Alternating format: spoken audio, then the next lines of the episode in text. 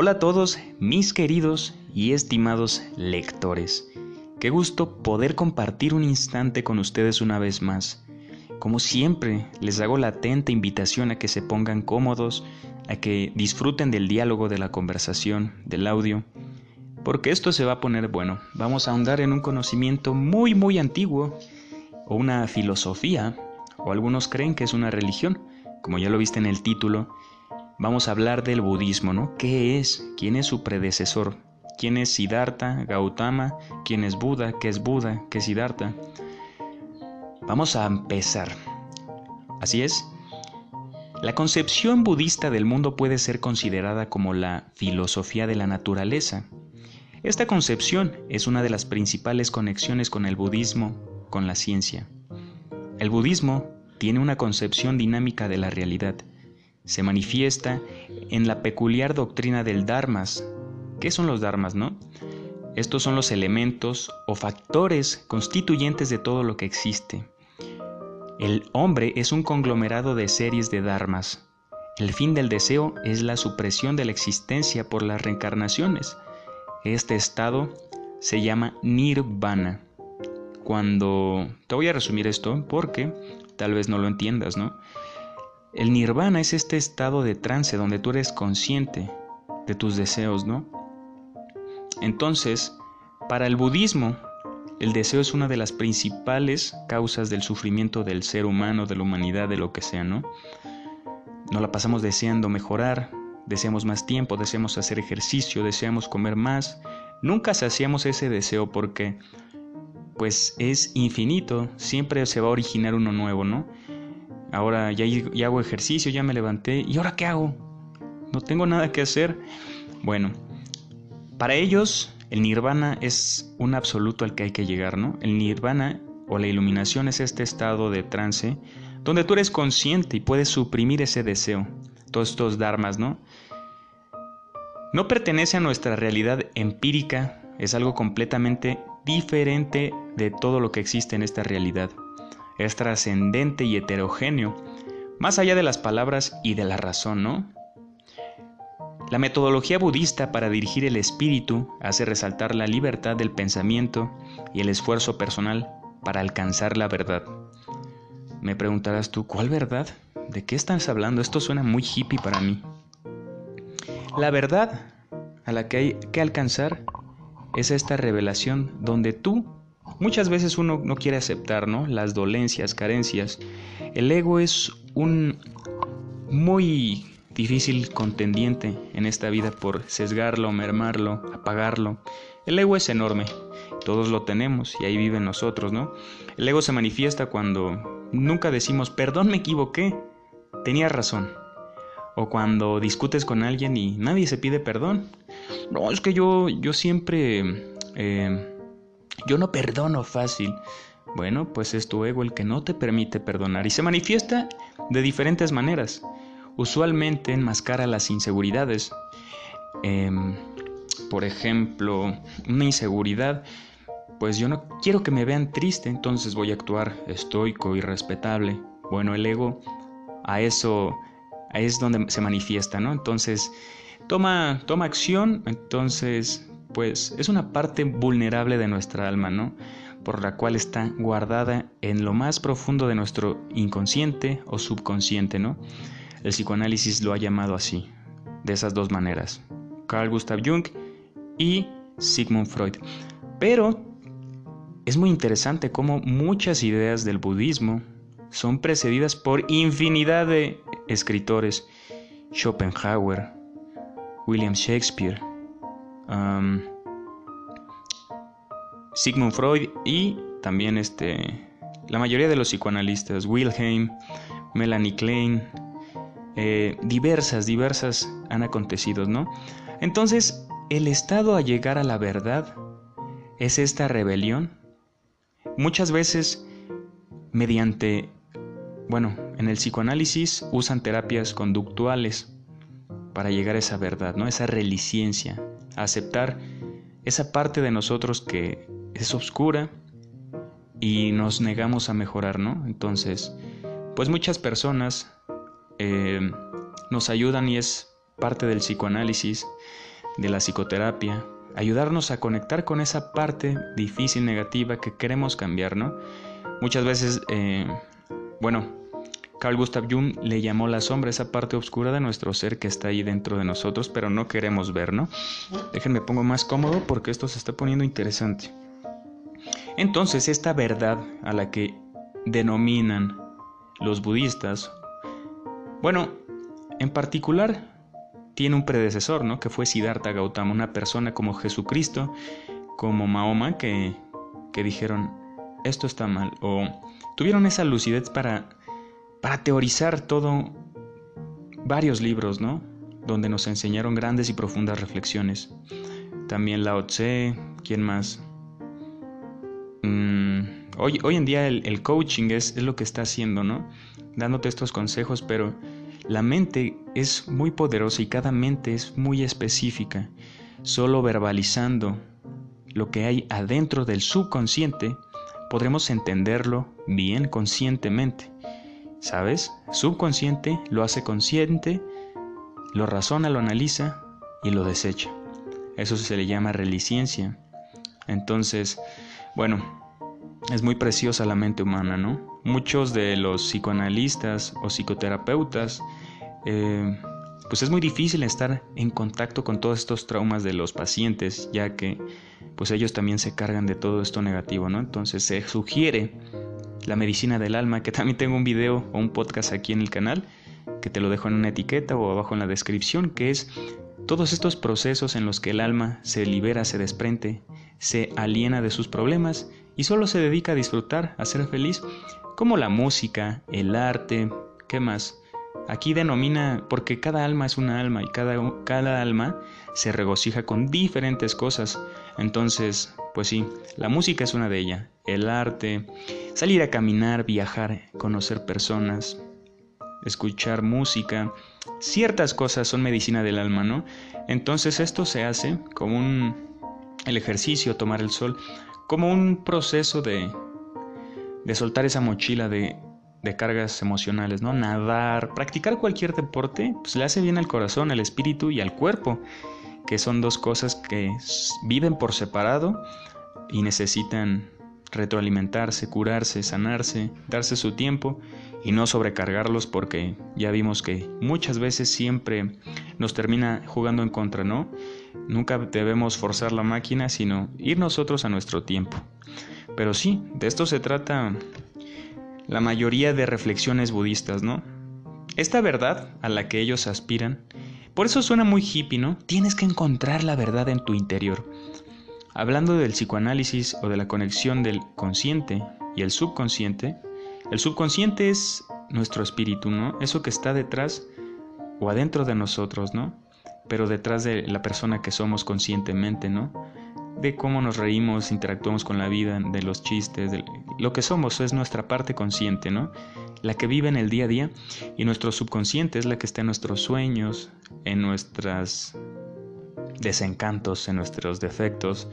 Entonces, hay algo bien interesante que Buda Gautama, Siddhartha Gautama, Buda, la palabra Buda significa el iluminado. Esta persona se tiene conciencia, te voy a contar la historia. Esta personita llegó a la iluminación. Esta persona era rica, era descendiente de un, pues de un, un rey, ¿no? Pero él, era, era muy chico, ¿no? Y como a, temprana edad se dio cuenta, bueno, ¿y qué más hay allá de la vida, no?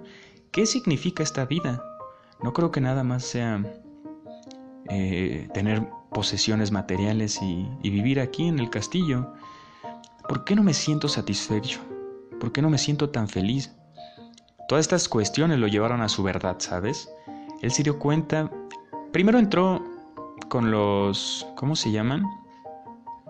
Unas personas que, que se, se encargaban de limitarse, ¿no? Ayunaban. No sé si han visto a la orilla del Ganges, un río muy, muy... donde queman personas en la India. Muy icónico, ¿no? Que que son los pelos de, de no sé quién, de una diosa, y, se creó ese río y ahí queman a muchos antecesores y hay mucha gente meditando ahí. ¿Sí, ¿Sí ubican? Bueno, investiguen sobre el Ganges. Ya, ya me acordé. Estas personas son los ascetas. Él quiso aprender de ellos. Se fue con los ascetas, se dio cuenta. Eh, los ascetas se dedican a limitar a su cuerpo para encontrar la verdad, ¿no? Ya vemos que muchas personas encuentran, ¿cómo se dice? La verdad en su interior o ese rayo de luz en sus vidas, en su alma. Eh, muchos no sé si han visto cómo se lastiman la piel, ¿no? Otros se, pegan, otros dejan de comer, otros dejan de dormir. Entonces creen que mediante la privación de ciertos sentidos em, van a encontrar la iluminación, esa verdad, ese camino a seguir para encontrar la felicidad y dejar de sufrir, que eso es lo que buscan estas personas, ¿no? Entonces a la orilla del Ganges están estas personas meditando, vestidos, pintados de blanco, bien flacos, greñudos, un poco eh, desarreglados, desalineados, poco asiados. Entonces estas personas son los ascetas, ¿no? El ascetismo es limitarse a comer, a dormir, a todo para encontrar esa liberación. Y Buda dijo, no, yo no creo que eso sea mi camino, ¿no? ¿Qué han aprendido mediante eso? Pero, bueno, algo, algo han de haber aprendido, ¿no? Pero dijo, esto no es mi camino. Y él se dio cuenta que mediante la meditación y la introspección era donde iba a encontrar la verdad. ¿Por qué? Porque la meditación es el camino entre el inconsciente y el consciente, ¿no? Todo esto que está pasando en nuestra mente cuando, cuando estamos en, en reposo o en el famoso letargo, que es un estado eh, donde privamos nuestros sentidos y los canalizamos, pues nos dan ese vistazo que necesitamos para ver en dónde estamos adoleciendo, ¿no? Esto es lo que pasa en la meditación. Se ha tergiversado y hay muchos tipos de meditaciones, pero imagínate, es muy difícil apagar la mente, ¿no? Y mucha gente le cuesta meditar. ¿Por qué? Porque, pues, la mente siempre se distrae con cualquier cosa, ¿no? Entonces, no hay camino. Él se dio cuenta, Buda, que no hay camino. Mediante meditar, practicar, porque pues no lo, consiguió luego, luego, se dispuso a indagar en su interior, ¿no? Y se dio cuenta que la verdad solo es verdad personal, porque no todos reflexionamos las mismas conclusiones, porque no todos nos acontecen o nos adolecen las mismas situaciones, ¿no?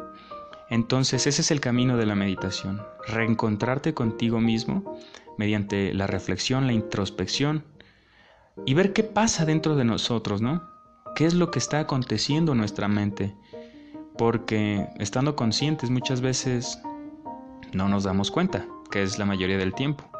En nuestros sueños hay algún vistazo de nuestro inconsciente, ya lo ha demostrado el psicoanálisis, pero la meditación es esa conexión más canalizada con esta parte de nosotros que, está buscando respuestas.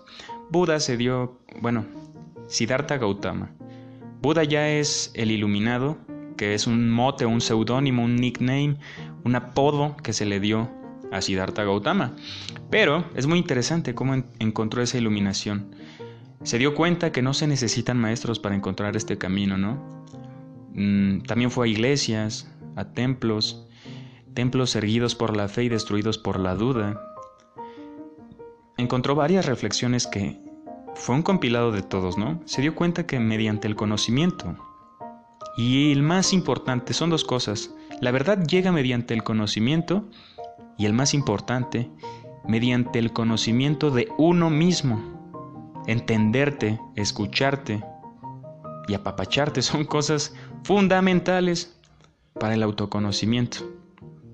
Pasar tiempo contigo en soledad, en silencio, salir a caminar, vagar, el ocio.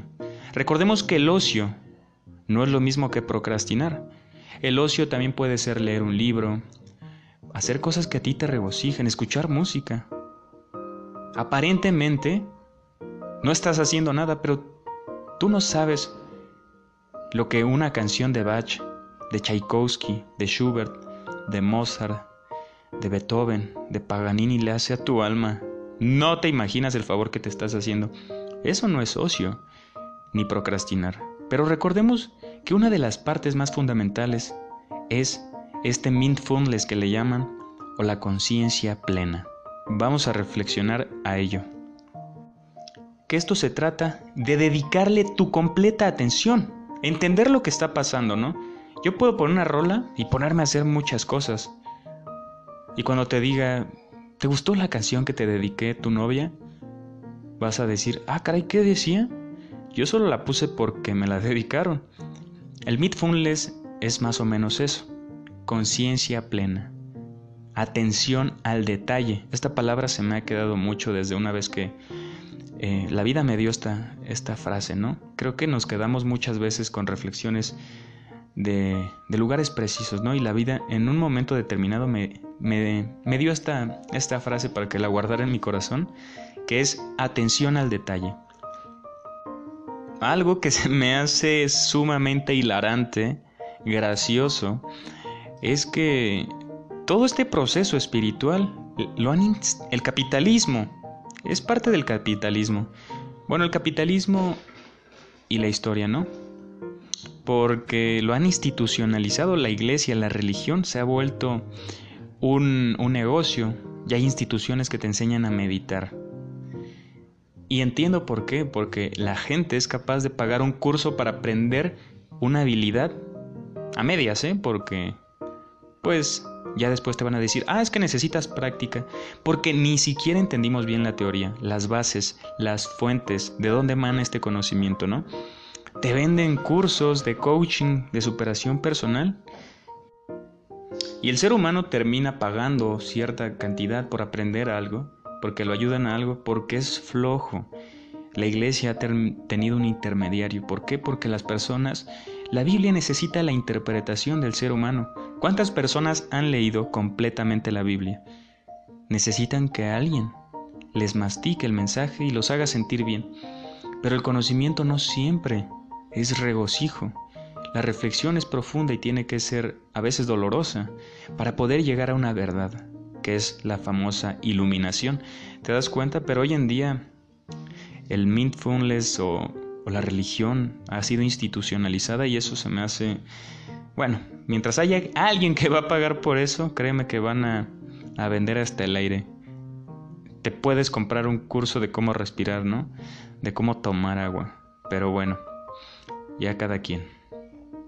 Presta atención de manera consciente a la experiencia del momento presente, interés, curiosidad y aceptación.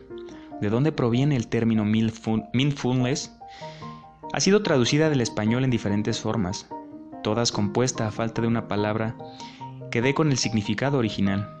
Las traducciones más comunes son atención plena, plena conciencia, presencia mental y presencia plena entre otras. Empleamos la traducción más utilizada en este momento que es atención plena y en, generalidad de los casos directamente del vocablo inglés mindfulness. La palabra mindfulness, mindful, mindfulness. Casi no me salía.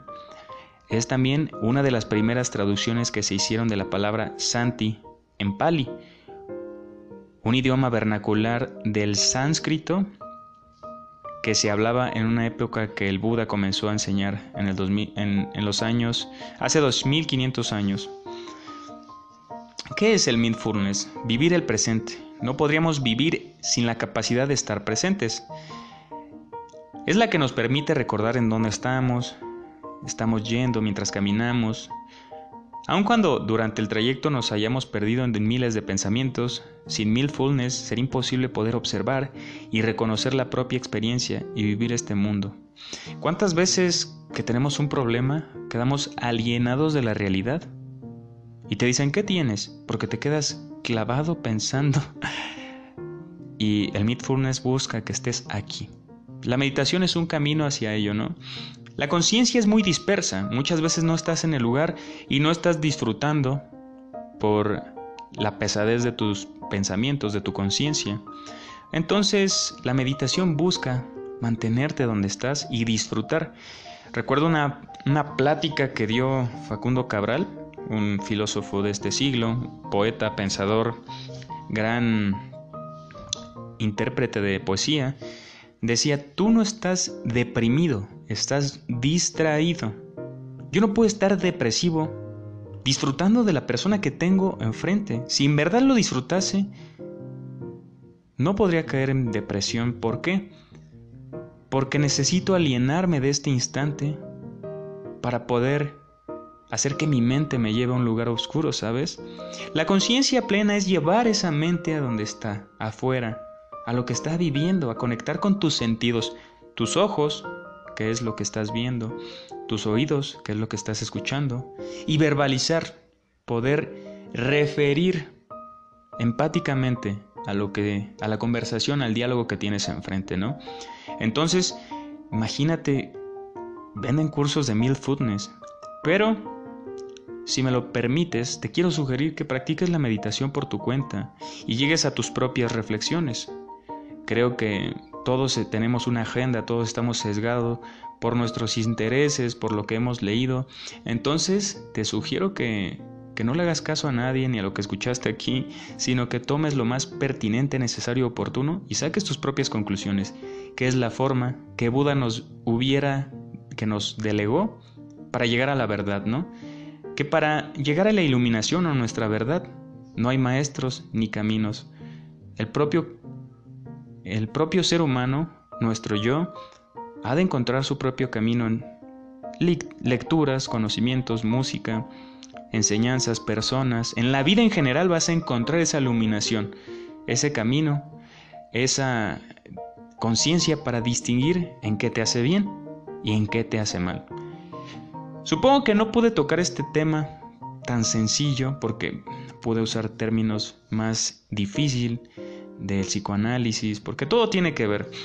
Entonces, espero que te haya gustado. No olvides darle like y compartir solo a un amigo que, que esté afanoso con el coaching o, con el o, comprando cursos de lo que sea por pereza de leer un libro de no sé un libro que, que le ayude a virtuar otras partes de la vida y no a resumir un resultado que quiere replicar en sí, ¿no? Sino que saque su propia conclusión mediante sufrimientos, alegrías, em, enseñanzas, personas, pláticas, todo es el maestro de esta vida. Les mando un abrazo lleno de bendición y amor y nos vemos en el próximo podcast. Hasta la vista, chavos.